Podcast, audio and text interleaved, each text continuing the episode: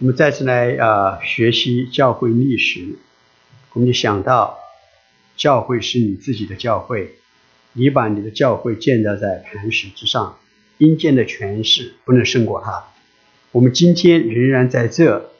啊最确实的应许之上，我们心里充满了盼望，乃在于此。我们求你下面与我们同在，让我们在历史中看见你自己的作为。让我们爱慕你，谢谢主，奉耶稣基督的名祷告，阿门。我们现在进到十九世纪、二十世纪的第九讲啊。上一次我把那个题目写错了，写的说第七，实际上是第八啊。今天我们再回来看看罗马天主教，因为我们上次讲了这个五旬节运动、尼林运动，在那之前讲的宣教，这与弟兄讲的宣教，再在之前我们讲的基要基要派、福音派这些方面的啊。啊，现在呢，我们再回头看看，在十九世纪、二十世纪，罗马天主教教会他们是处于一个什么样的状况？显然，他们不可能一直停滞在那里，也有一些事情的发生。那么，我们今天看见的天主教啊，是如何演化到今天的这个情况？啊，我们要真的想，呃，要要要注意，我们生生活在美国，我们要注意一件事情，在美国今年。去年就有一位新的大法官上任，哦哦，郭萨奇啊啊，他呢是呃川普总统啊提名上去的，在那之前呢，呃有一位呃大法官过世，本来奥巴马要提，那个国会一年不理他是吧？最后是川普上台就上这一位，这一位呢，在这个整个的大法官里头呢，是一个很特别的一位。在什么地方呢？因为你看其他的大法官，看他们的宗教背景，只有两种，一种叫 Catholic，还有一种叫啊啊 Jew Jewish 或 Judaism，就什么呢？就是原来的大法官，你看以后的背景是犹太教和天主教的，现在进的这一位呢是独苗啊，好长的时间，多长的时间以后的，是他一位呢是什么呢？是他本来是出身是天主教徒的，但是呢，后来的聚会是在圣公会里面，所以就进到了 Protestant，就是进入到根正教的里面。所以呢，我们就看见天主教在美国啊，还是它的影响是相当的深刻的啊啊！我不要不要，我们目的不是为了说这个事情，说呃关于天主教或者是根正教的问题，乃是这是个现象，让我们大家知道说。罗马天主教它本身的发展，对着我们现在在这个时代里头生活的基督徒啊，我们应该要也要看一看啊，是怎么一回事。那呃，我们先回顾一下改教运动以来的天主教。我们知道马丁路德他们开始改教运动之后呢，就对着罗马天主教造成一个极大的冲击，因为那时候罗马天主教的那里头的这个腐化，呃，道德的低落。啊，和世俗的结合等等之类的呢，以及用着呃利用教会人们对教会的一个呃一个信任去挠弄人、控制人，呃搜刮民财去做他们的教皇、他们的特权阶层过的一个腐化的生活。在这么个情况下呢，马丁路德他们就开始的呃改教运动，不仅仅是从这一个呃管理体制这些方面。乃是从神学上直接的去进行更新啊，因为天主教他们以前做的那个罗马天主教认为人呢应该是要啊人人呢就是要靠自己努力的去做，否则呢呃就说神拯救我们，他拯救我们呢我们就必须努力的去做，我们就必须 lovable，我们必须要可爱，神只是爱可爱的人，神拯救我们我们必须要有一定的神给我们恩典，我们在努力。然后我们变成我们有一定的改变，变成可爱的人呢，神就接纳我们啊。在这么情况下，就使使所有的信徒就处于一个焦虑和不确定之中，然后他们就用这种方式呢去挠挠弄人啊。但是马丁路德在一个很在作为一个修士，他很努力的去功去去做功去做功德的时候，他发现里头还是没有确据。后面他读圣经，就从圣经里头重新发掘自奥古斯丁以来。啊，就已经发掘出来的，在圣经里头的明明白白的真理，但是在中世纪那么长的时间一直被隐被隐藏、被埋没，就是因信称义的真理，就开始这个啊宗教改革、改教运动。改革运动以来，罗马天主教呢就被摧残的一塌糊涂，因为呃改教运动真是所向披靡啊呃，因为在这个呃呃训练有素、教育程度很高的改教运动者的面前。罗马天主教他们自己很多的那些教士，他们的圣职人员根本是呃无无教无招架之力，是吧？因为他们那时候所受受的训练就是学会用拉丁文去背诵某些的做弥撒呀、做一些仪式的一些经文，呃一些的一些的词语，然后在那个特定的场合把它给说出来就好了啊。但是呢，在这个改教运动之后呢，罗马天主教他们就意识到他们要做一定的改革。做做一定的改变，做一定的改革。那么，在一五六三六一五六三年就开始个天特会议啊，呃，一五四五，哎，我怎么还有个一五四五年是个什么问题？啊，他那个就开始了之后呢，就后面他们就啊，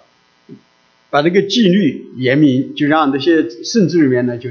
discipline 就不是再那么松松呃松散，而且呢也开始。好好的做教育，就是他们的圣职人员也做了很好的培训，很好的教育，而且他们呢也依诸于海外的宣教，特别是南美洲、中美洲和亚洲，他们就这样去做，所以这样就给这个罗马天主教会呢又注入了活力啊，所以呢罗马天主教呢他们后面呢就一直呢啊发展直到如今。那么我们就看呢在呃天路历程，在那个约翰本人本人约翰啊。他写的《天路历程》以后呢，他就讲到说，在天路的历程，在这个天路客的那个路上，有一个山洞，山洞里住着两个巨人。那个两个巨人曾经杀死很多的圣徒，在朝要要在天路客上的圣徒啊。但现在那两个巨人，一个已经死了，是什么？他叫 pagan，这个异教徒，已经死了。异教他就那个那个呃呃，已经呢不再对天路客造成什么的伤害了。第二个呢，他说教皇，就还有一个人就很老了，呃，动也动不了了。他说呢，他是教皇。所以呢，因为本人约翰他那时候写《天路历程》的时候，充满了一个盼望啊，很相当相当的乐观。他认为呢，这个天主教呢，垂垂老矣，离死不远了，是吧？啊，但是我们现在看来呢，从本人约翰到如今呢，这个罗马天主教教皇啊，罗马天主教和教皇呢，不仅没有死啊，而且呢，还似乎注入了新的活力。我们看见那个现在那个。呃，Francis Pope Francis，我们看见他到哪里去都会掀起一股旋风，哎，他到哪里去呢都有一个影响力出来，他似乎要对那个罗马天主教的教会呢要进行一定的改革，要如何的和这个社会关怀和社会议题更多的联系在一起，所以我们就看见了这个罗马天主教呢，并没有像本人约翰和那时候改革运动以来的清教徒他们所盼望的那样啊，就销声匿迹。就没有了，所以我们来看一看呢，我们就看看这个发展的过程以后，他们是怎样的？呃，他们也不可能独立于这个呃，我们前面讲到的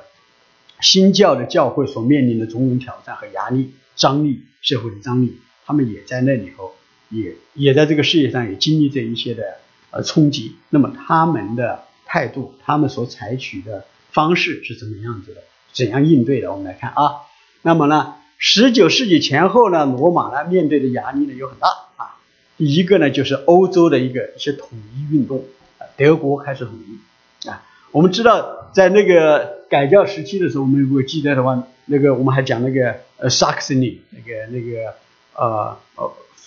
Frederick 的呀的呀 Frederick 的 Wise 的智者呃 Frederick，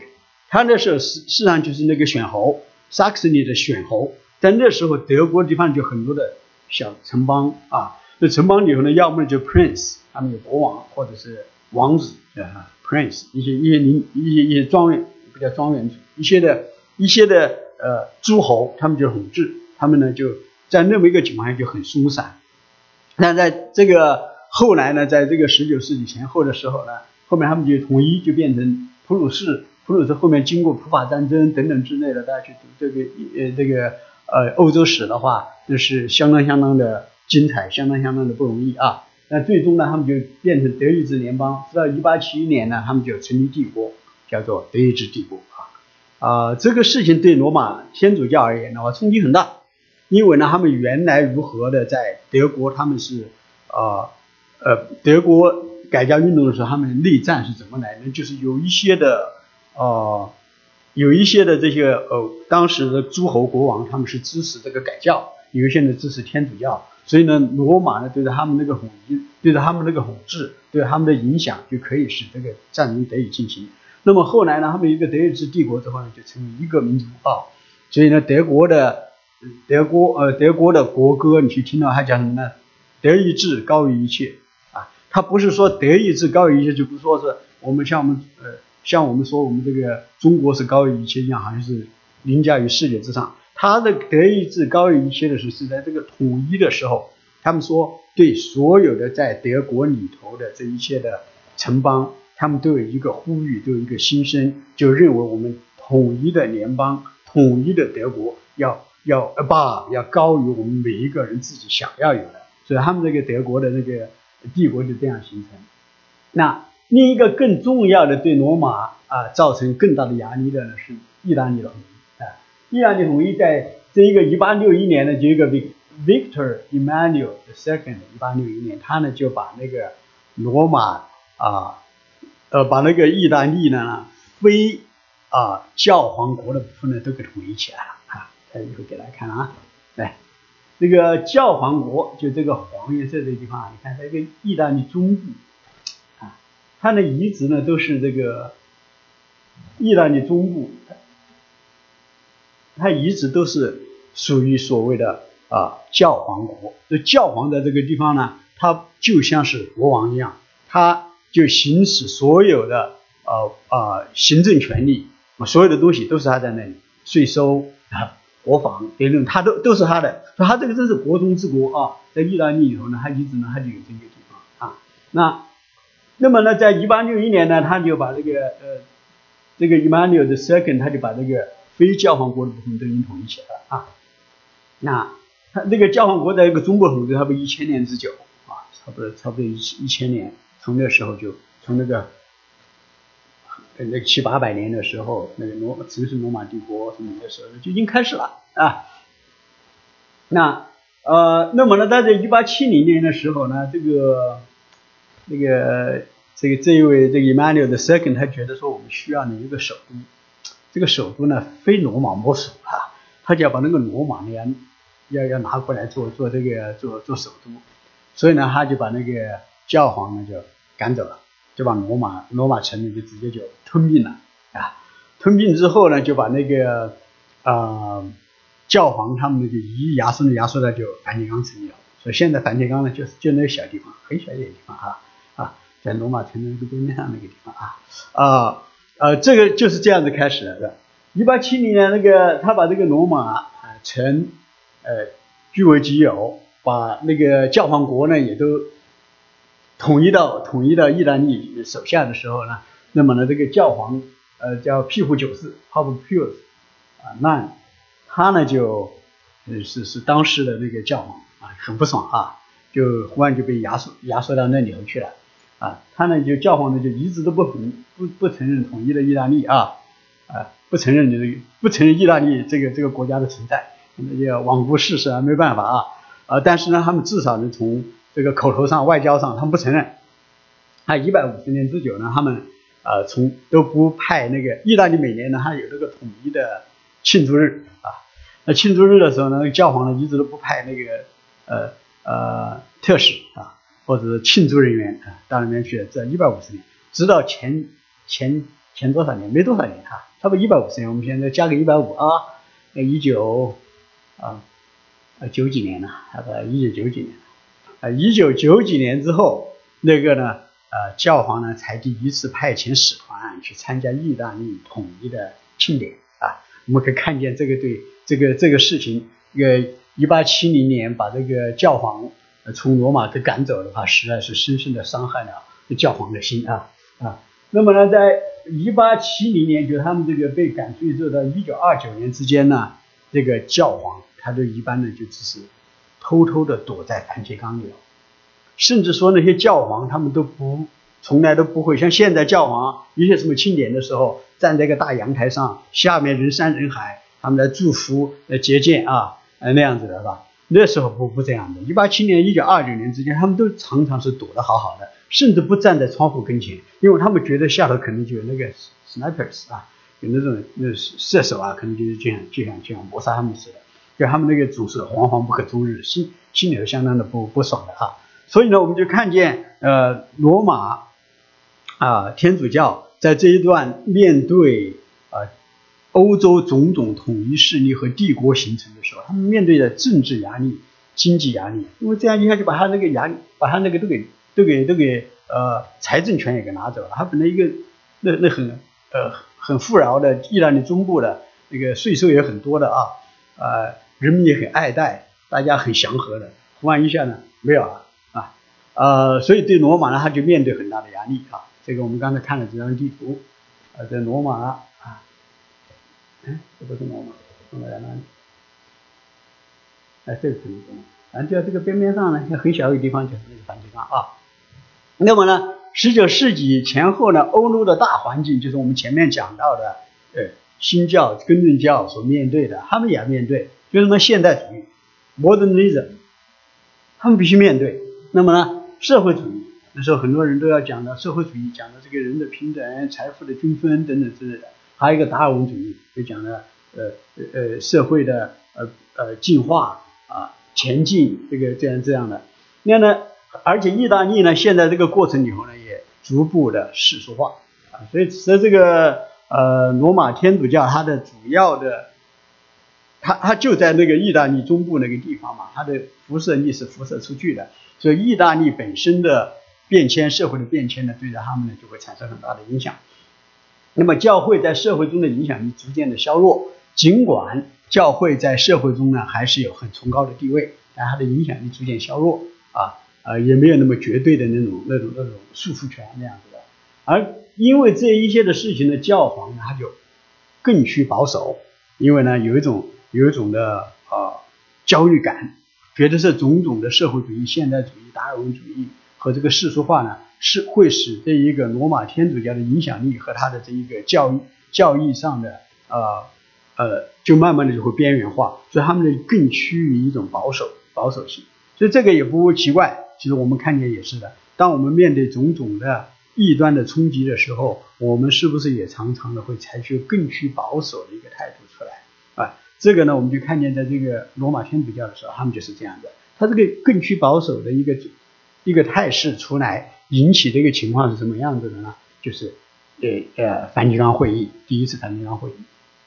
一八六八年，庇护九世呢，他面对那个欧陆大环境的时候，就召开这一个呃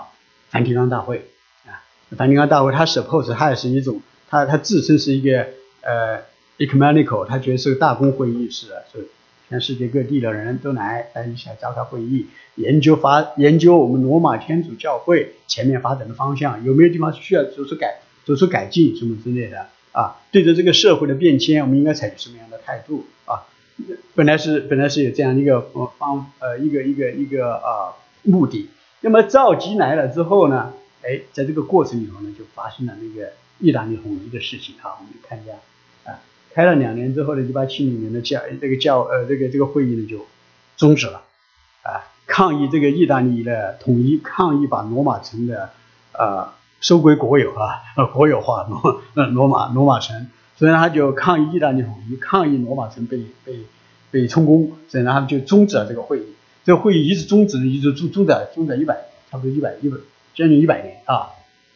直到一九六零年才被才闭幕。我们后面再看啊。但是呢，在这个开这个会的时候呢，他们就达成一些的。呃，会议的一些决议，这个决议呢，对着对着这个罗马天主教后期的发展，这个影响就相当的呃大。我我前面讲到，就是说，这时候教皇和教会，罗马教罗马教皇和教会，他们产生他们所采取的态度是种更趋保守、更趋那个呃传统这样子的。所以呢，他们这个呢，呃，他们就达成的立场就认为呢，大公会议，呃，他他说的 ecumenical，他认为他们自己是大 ecumenical 啊。达成的协达成的认识是不可更改的。他们认为，只要是他们的大公会议达成的呃一些的决议是不可更改的，是 final 啊，所以他们再一次确认这个说法。那呃呃，他这次会议呢，他们所达成的决议呢，还有一些就什么？第一啊，他们认为我们这一次所达成的决议和以前所达这些决议呢，都是教会一直都所相信的。啊，不是新的东西，他们不认为说这个东西呢是我们现在呃呃新弄出来的。他说我们一直都是这样子的，啊，这个造成很大的问题。为什么呢？因为后面对着他们这些天主教的神学家而言，他们必须面对一些的事实，因为在他们的所谓的大公会议里头所引申出来的很多的教训，你要真的是要本着一个实事求是、实事求是的精神去研研究历史的话，并非是。啊，教会一贯都相信的，很多是后来在演化的过程里头才相信出来的。我们后面还会再看这个啊啊，这一次呢，他们还认为呢，教皇再一次的确认，教皇是世上一切属灵和属世权柄的来源。哎，这又是一个丰满的理想和骨感的现实。我上次说过是吧？但是他那个教皇他们再一次确认，就是这样子的，教皇是一切的属世和属灵权柄的来源啊。第三呢，他们还说了呢，教皇呢是彼得的继任人和基督在世上的代理人，有权柄管理所有的教会。这这这是宣告，呃，相当相当大胆，相当相当那个呃，相当相当的一个不可思议的宣告，在我们现在看来。但是呢，他们就认为是这样的，在那个压力之下，他们的反弹，呃，就是就是如此啊，而且认为所有不承认教皇是教会的头的人呢，都不得救。这是他们的第一次梵蒂冈会议大会里头所提到这一些的事情啊啊呃，由这个来看呢，因为他们认为这个大公会议达成的决达成的决议不可更改，所以这个就不可更改了，是吧？我们就看见他后面他们想更改啊，但是呢，这个这个不可更改的时候，你们就看，你说我们现在呢，都是不承认教皇是教会头的人，你和我啊。我们都承认基督，唯有基督是教会的头，哎，所以呢，根据罗马天主教的教导呢，我们是不得救的人，啊，但是呢，我们就看见在这个最近几年的时候，或者最近过去的几十年的时候呢，就很多的罗马天主教的一些神学家，他们就想要修改这些东西，但是我们作为作为啊呃基督徒呢，我们就可以很直接说，no。这是你们的教导吗？是吧？这是你们的这个达成的协议，你们的大公会议所达成的协议是不可更改的。你想更改，你想去把它忘记，而这个东西搞不定的啊，不能这样啊。那呃，那么呢，这第一次大公会它的影响，嗯，梵蒂冈会议的影响呢，它呢还是继承了天德会议的论点，就教皇只教导使徒们的教导。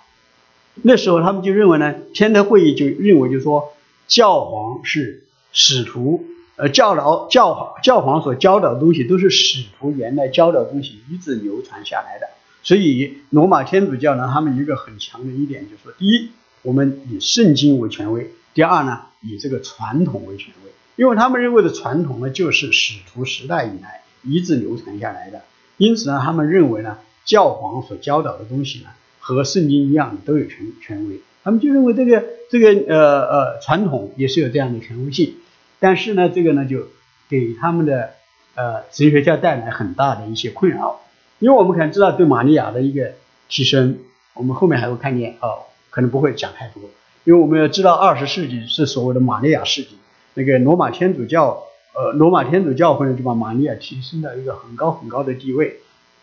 甚至讲到玛利亚的出生就没有原罪，嗯，玛利亚是被神直接提提升到基督的那里去啊。等等之类的，这种的圣经里头没有啊，和圣经的教导直接相悖的啊，等等之类的。但是呢，他们说呢，说是教皇教的，只教了使徒没教导，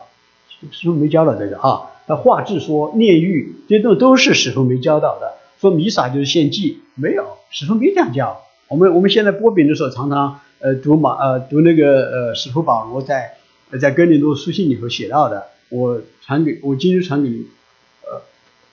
我传给我今日传给你们的，就是如何以前主耶稣呃呃设立圣餐的时候等等之类的，根本没讲到说弥撒是献献祭等等之类的东西啊。所以这个历史家就看见，其实这所有的教导都有一个历史演化过程。那，所以他们就有一个神学家呢，叫江亨瑞纽曼，他说什么？他说这些东西呢，确实是使徒没有教导啊，但是呢，the seeds of the tradition 啊，他说这个东西尽管说呢，尽管说没有这么明白的教，但是呢，那个种子已经在那个使徒所教导的里头呢，已经埋埋下了，在这个过程里，他就慢慢的发。发展了，就开始生发，就开始长大了，就慢慢的就做出这些东西来。他们就想要用各种各样的方法呢，去为教皇、为他们的大公会议去呃去圆呃圆这个呃说不清楚的一个谎啊。呃，这这是他们所认定的啊。那那大公会绝对不可更改，就讲的教皇无误。教皇无误，呃呃，这个是以前呃呃呃认为教皇所教导的一切都是没有错误的，没有谬误的。所以这个是这个呢，他们对十九世纪压力的反应呢，成为二十世纪罗马天主教的很大的麻烦，因为他们很多人说不说不说不过去了啊。那好，我们再看二十世纪的罗马啊，我们十九世纪我们就很快就过去了啊啊，到二十世纪，那么呢，历任教皇呢对现代主义都特别的特别的警觉。我们我们这个呃上次谈到那个基要主义这个方面，实际上就是我们。我们的新教，我们的 Protestant，我们的更正教，对着这个社会的发展，对现代主义的等等之类的一个风的反映出来，就基要主义出来，也有 liberalism，就自由主义出来那样子。那么在这个历任教皇呢，他们对现代主义呢极其的警惕。这个是庇护九十十一世，他们都对这个东西都很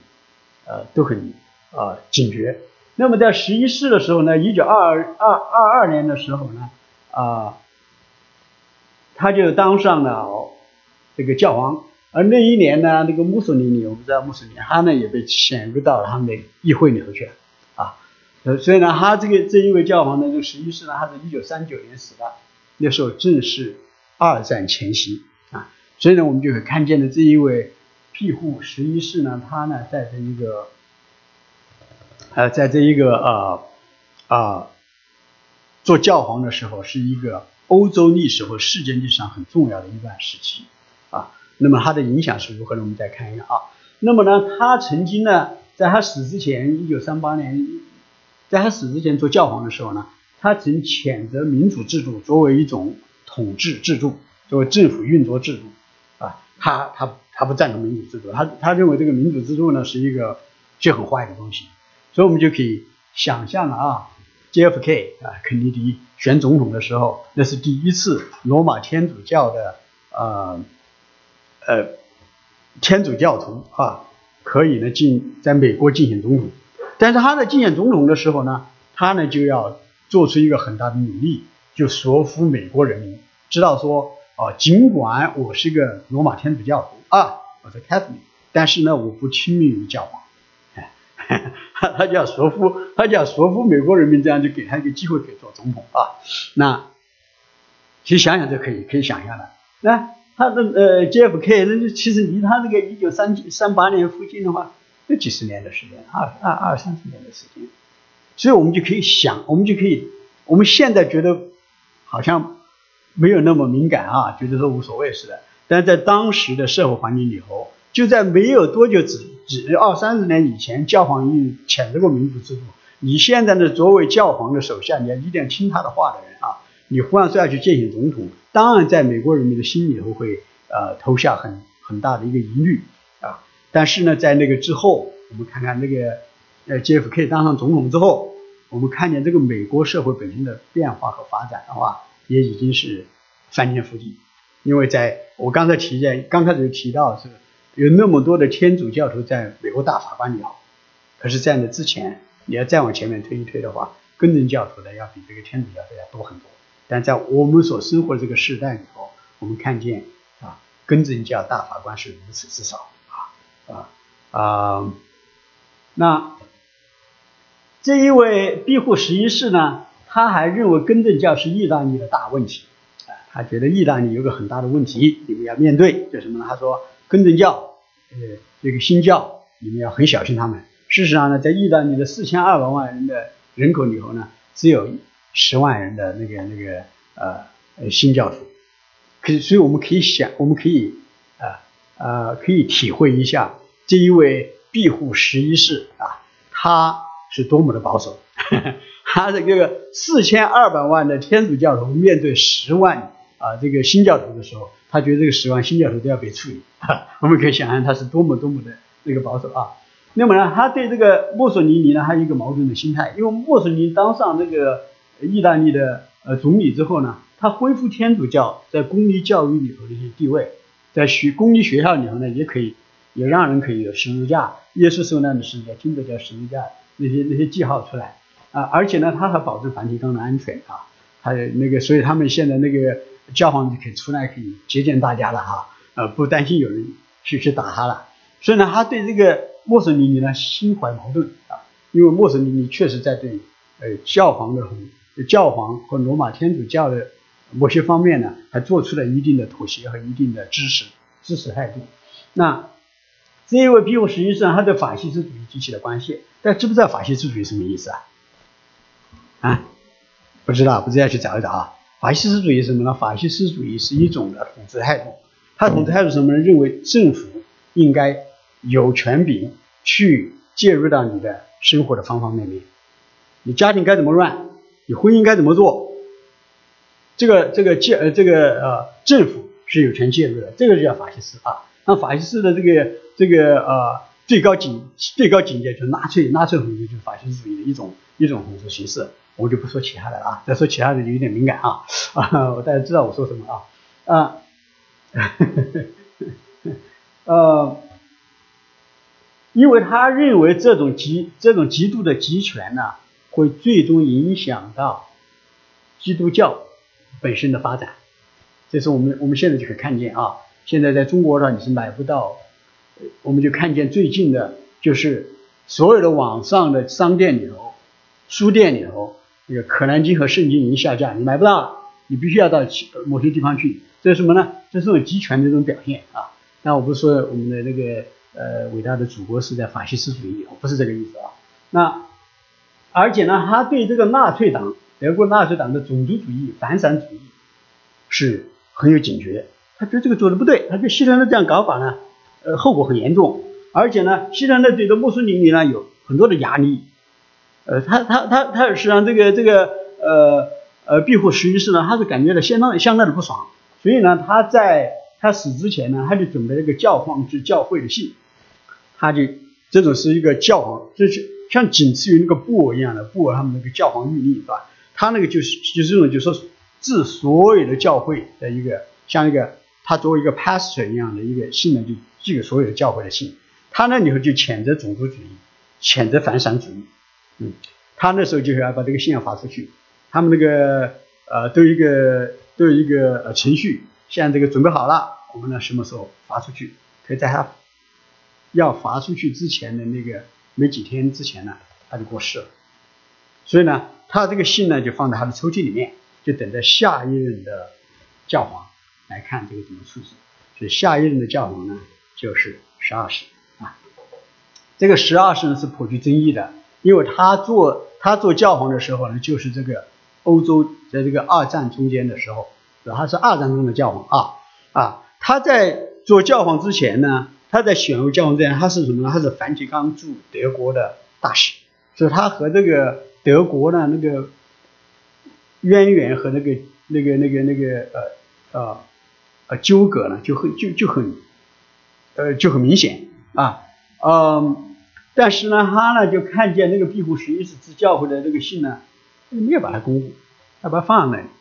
所以呢，现在有些研究研究历史的人呢，就认为呢，就说。如果那个信当时出来的话，对着在德国的罗马天主教徒会有一个什么样的影响？会不会制约希特勒对着这个种族主义和这个犹太人的屠杀、反闪主义这个方面呢？会有一个什么样的影响？还不知道。历史没有 if，历史没有假如，是吧？但是呢，这个实实在在的在那个庇护十一是他对着这个反闪主义和这一个。啊，种族主义心存极大极大的一个啊担忧的时候呢，他写这个信呢，最终这个信却没有发出去，就是因为这个十二世。那么呢，这十二世呢，就有些人呢就批评他说，实际上他对纳粹是应该有一定的影响力的，啊，你应该应该应该施加更多的影响，使纳粹使德国能够呃不至于在二战中犯下那么大的滔天罪行。但也有同情者呢就说呢，事实上呢，他是做是 mission impossible 是吧？所以呢，他已经在他所做的位置上呢，做出了最大的努力。有些是这样的，同情者就这样说他。这是罗马呃天主教这个庇护十二世的啊。那呃后面呢就到了呢，我们再看这个二十世纪的呢，若望二三世，中间那些我们不不看了啊。他是一五八年当选当选为教皇啊。他是一九六零年就闭幕第一次梵蒂冈大会，我前面讲过是吧？那个啊，第一次梵蒂冈会议在一八七零年时候终止，一八一八六八年开始，一八七零年他们就停止抗议，不也不闭会，有的就没弄啊。他在他在一九六零年呢，就把这个第一次梵蒂冈会议呢就闭闭幕了啊，呃，顺利闭幕啊。闭幕之后呢，就围着那六六二年就开始召开第二次梵蒂冈会议，因为第一次梵蒂冈会议他们采取一个极其保守的立场。那么呢，在这个第二次会议的呃呃，那他就他就觉得呢，就说呃要需要呢，教会呢要面对这个现代的社会，要做出一定的策略上的调整。对，他呢就又在一九六二年召开第二次梵蒂冈会议，他就问了问的问题：罗马天主教是不是要改革？如果要改革，怎么改革？那那他把这个召开之后呢，他是是很老了，因为这他当教皇的就很老了啊。所以呢，他呢，大家以为他呢已经那么老了，估计不会做什么事情了。所以当他决定要召开这个梵蒂冈第二次会议的时候呢，呃，很多人大跌眼镜，说：“哎呦，这个这个，本来以为他只是那么老了，就混几年就算了，然后他真的开起会来了啊！他后面这个会一开了呢，在这个开会中间呢，他就已经过世了。啊，一九三年他就他就过世了。他过世了之后呢，这一个呢，呃，继任者就保罗保罗六世啊，他。他不破，他就一九六三年还继续继续第二次梵蒂冈会议，一直到一九六五年才啊闭幕。所以这个地方的定下呢，我们现在看见的罗马天主教的一个基调，就罗马天主教的现代化，他就开始把罗马天主教呢，就不再是那个中世纪或者改教运动以后的，他就应对于现在的这个社会，还是做出一定的调整啊。做第一件事情就弥撒，啊，他们那个弥撒啊，你做弥撒呢就不再用拉丁文了。因为原来做弥撒的时候呢，就是拉丁文，那个他们的主持的神父就用拉丁文就就就就就说一些的呃呃祷告词啊、祝福啊什么之类的啊啊，所以呢，对很多人而言呢，忽然发现这个拉丁文，他们认为拉丁文啊，很多人认为拉丁文呢是在耶稣基督的时候就用的，所以这一个很古典的话语的言语呢，一直到现在呢，在这个仪式里头再说出来的时候呢，就存在着一种美感和神秘感啊。现在忽然说我们不再用拉丁文了，就用各个地方的当有的言言语去用，所以大家忽然就好像是，呃，很好像很不习惯啊。我们听那个听有些人讲，包括阿尔斯普劳，他前前不久才过世啊，他就讲到，呃呃，在那个六十年代的时候，他是年轻人的时候，呃，如何的天主教的学校，呃，他们都是老死不相往来的，他他在这边学校，那么在那边学校。后面那边的呃天主教的学校，高中办不下去还是怎么，这就就大家在一起，在一起之后大家就看着就好像是绕道走似的，但是后来呢就慢慢慢就接触在一起，就开始开始交朋友，啊就发发现了大家都不是怪物哈，就就可以有一些的有一些的交往，啊呃很有很有意思的就是他们就讲的就是去做弥撒的时候，忽然就开始用英文啊，啊这边有没讲到在。在呃，在在在这个，比方在美国就开始用英文做弥撒，用英文做弥撒，你就祝福，最后说阿门呢，说下头人都偷偷的笑，又忽然就说很陌生，很陌生。以前大家做的时候就说是那样子的，觉得很古典一个做法，现在忽然用英文说啊，英文说的时候就好像很直白，好像是不应该是这样子的。所以那个当那个最后祝福完说阿门，说阿门的下去，有人偷偷的笑，但是你听到笑声那样子的啊，那那呃。那个一六五年的时候，他们呢还说呢要促进跨系统对话 （interface dialogue），所以他们在德国呢就开始和路德宗去对话，在美国呢就开始和福音派去对话，啊，所以呢他们在这时候呢就是罗马天主教呢他们就开始不再像原来一样，就说啊，不再像那样子，就说我我独尊那个样子，你们这个都不行啊。但是呢，他那个教导还是那样的，那怎么办？因为罗马天主教说，如果你不属于罗马天主教的话，你不能得救。所以呢，这神学家们就开始想办法呀，如何把这个事情给解决。那么中间有一个卡尔文呢，他呢就就提出个概念叫匿名基督徒 （anonymous Christian），什么意思呢？还是说，世上有些人呢，他是基督徒，他不知道。尽管他不知道呢，但因为他是基督徒呢，所以他就和天罗马罗马天主教会呢实际上是连在一起的。所以呢，他不知道，但他还可以得救。对，所以呢，他们就在想办法，就要把这个东西就弄过来啊。那呃，那么你要如果要去和罗马天主教徒要跟他要探讨信仰问题的时候呢，我们就很我们就很就很多东西我们就很知道，我们跟你讲交易啊啊，圣经上如何教导啦。什么知道？我说你这个错啊，那个错啊。他们还一些教导怎么说呢？说我不需要知道这个，你根本不需要这样，因为这个呃是你，叫做 means of grace，借着圣礼呢，神的恩典就会临到我。我只要 faithful，我只要那个很信实的去参与参加这些圣礼的话就好了。因为呢，因为为什么呢？因为尽管我不知道我信的是什么，但是我信的呢是罗马天主教会。教导的，所以呢，我就不知道我不需要知道我信什么了，因为我信的就是就是就是就是教会信的，教会信什么呢？我不需要知道，我也不想知道。所以呢，你跟那个罗马天主教徒呢，有些呢，呃，那种，不是那么 serious 去去去去学 Bible 啊这样子的，你跟他对话是相当困难的啊。但是呢，这个第二次呃梵蒂冈会议呢，他们的神学观点大致还是没有变的，是一样的。啊，尽管在这个态度上、策略上似乎有很多的改变，展示在世人面前的啊，好像是有所改变，但是事实上呢，他们的神学观点上仍然是那样子的。所以，我们作为啊呃，你如果作为一个基督徒，你跟他讲因信称义了啊，他还不是认，他认为不是这样子，他他认为不是这样子的。他们有他们的呃呃要理答问，他们有他们的要理答问，他们要理答问所教导的。就是他们所认为的，啊，神有恩典临到你，你呢要做出一些功德，你要有改变，改变到像个样子的时候，lovable 的时候呢，神呢就接纳你。然后他们呢也还是教导这个，所以我们在和这个罗马天主教，呃，所谓这些对话的时候呢，我们要知道我们所信的是什么，啊啊，而不要被这个假象，那个表面上的，呃，好像是更加的策略性的。柔一一个柔性的呢，就所所所迷惑，因为最终我们还是回到改教运动的起初，我们是以圣经为唯一的呃权柄，我们以基督为唯一的教会的头和我们的救主，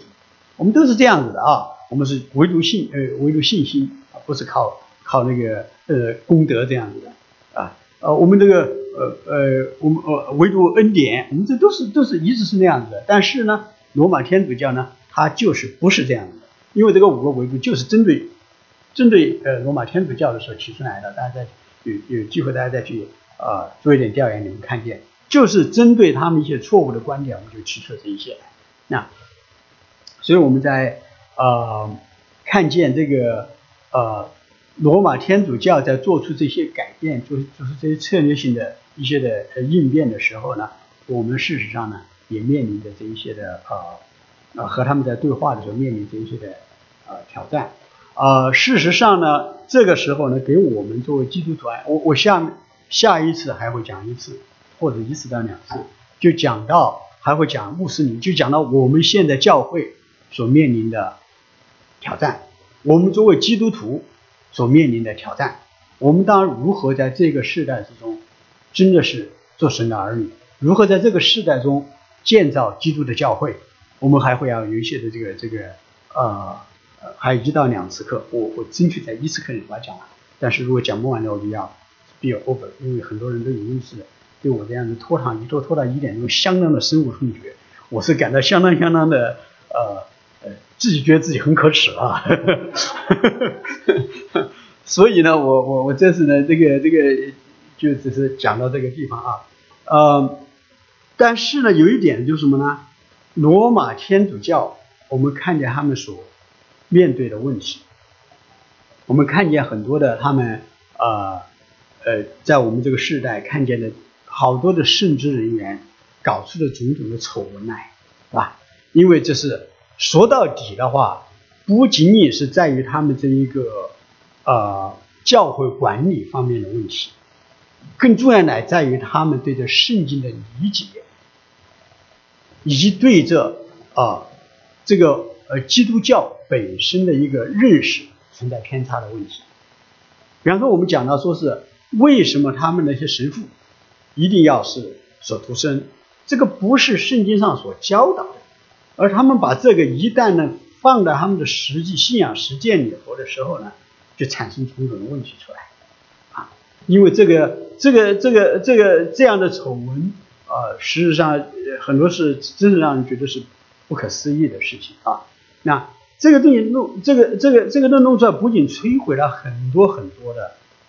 啊年轻人呃对着这一个啊罗马天主教的一个观感，也对着整个基督教的一个观感，就就都受到损害。那那么呃，那么呃罗马天主教他们在努力的去。accommodate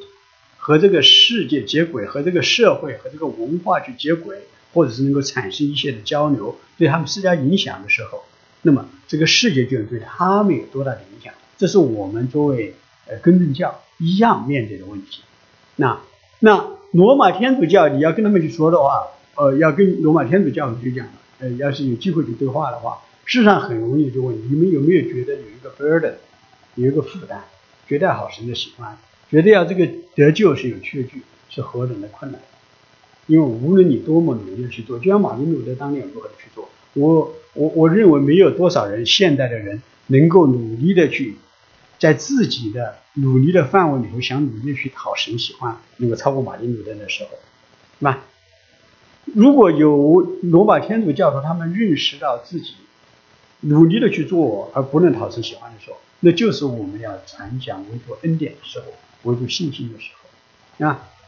那他们在呃呃，当他们对这个圣经真的是有兴趣的时候，我们就可以让他们自己看圣经里头启示真的是什么。像那个哥萨去啊，他他本来罗马天主教和呃教会里长大，但后面他在圣公会里头去了，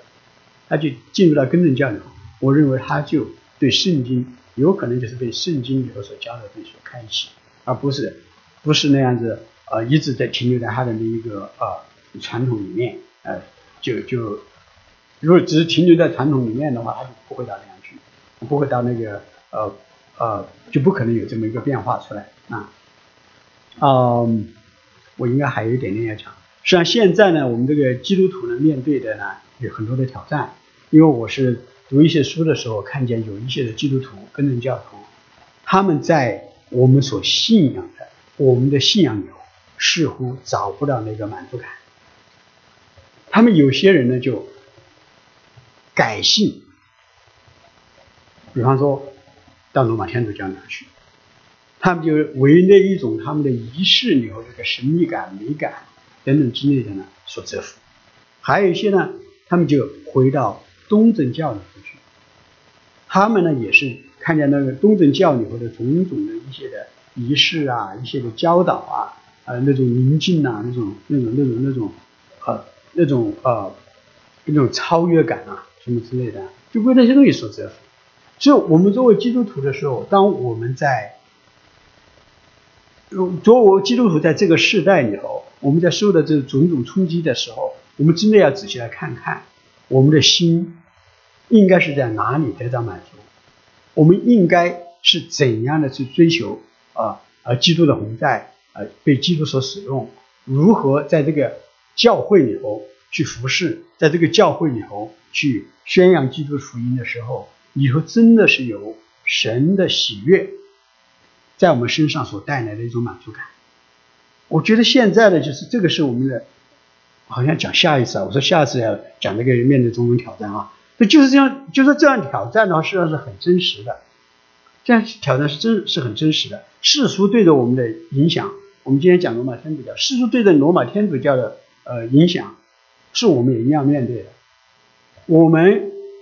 可不可以就是持守我们的信仰啊？在这个策略上，却做出一个灵活性的调整，但在我们的信仰的根基上，却紧紧的持守。这个觉得呢，是在每一个时代的教会和基督徒都是要面对的一个呃，他是都都是要面对这个课题啊啊。好，我们今天就讲到这里啊。我们下一次呢，我们会讲到这一个啊，伊斯兰教给教会带来的挑战和这个呃和这个整个的这个现代化、后现代化等等之类的文化对的基督对我们基督徒的挑战，以及我们应该当有这个应对啊。我们现在就在这里，我们一起祷告啊。哦，主啊，我们感谢赞美你啊。我们把我们刚才所分享的这一点放在主你的恩手之中。我们想到这个世界一天天的在变化，但是主你是不变的那一位。世界一天天在变化，但是我们心里头一个不变的渴求和渴望，就对着永恒，对着救恩。世界一天天的变化，但是我们在世上有一个。不变的使命，就是宣扬你的福音，活出你的福音，建造你的教会。主啊，你自己恩待我们众弟兄姐妹，你的教会在你面前向你的呼求，在这个世代之中，你成为我们的力量，成为我们的引导，成为我们的保护，成为我们的满足。我们要感谢赞美你，我们的好处不在你以外。我们谢谢主。奉耶稣基督的名祷告，阿门。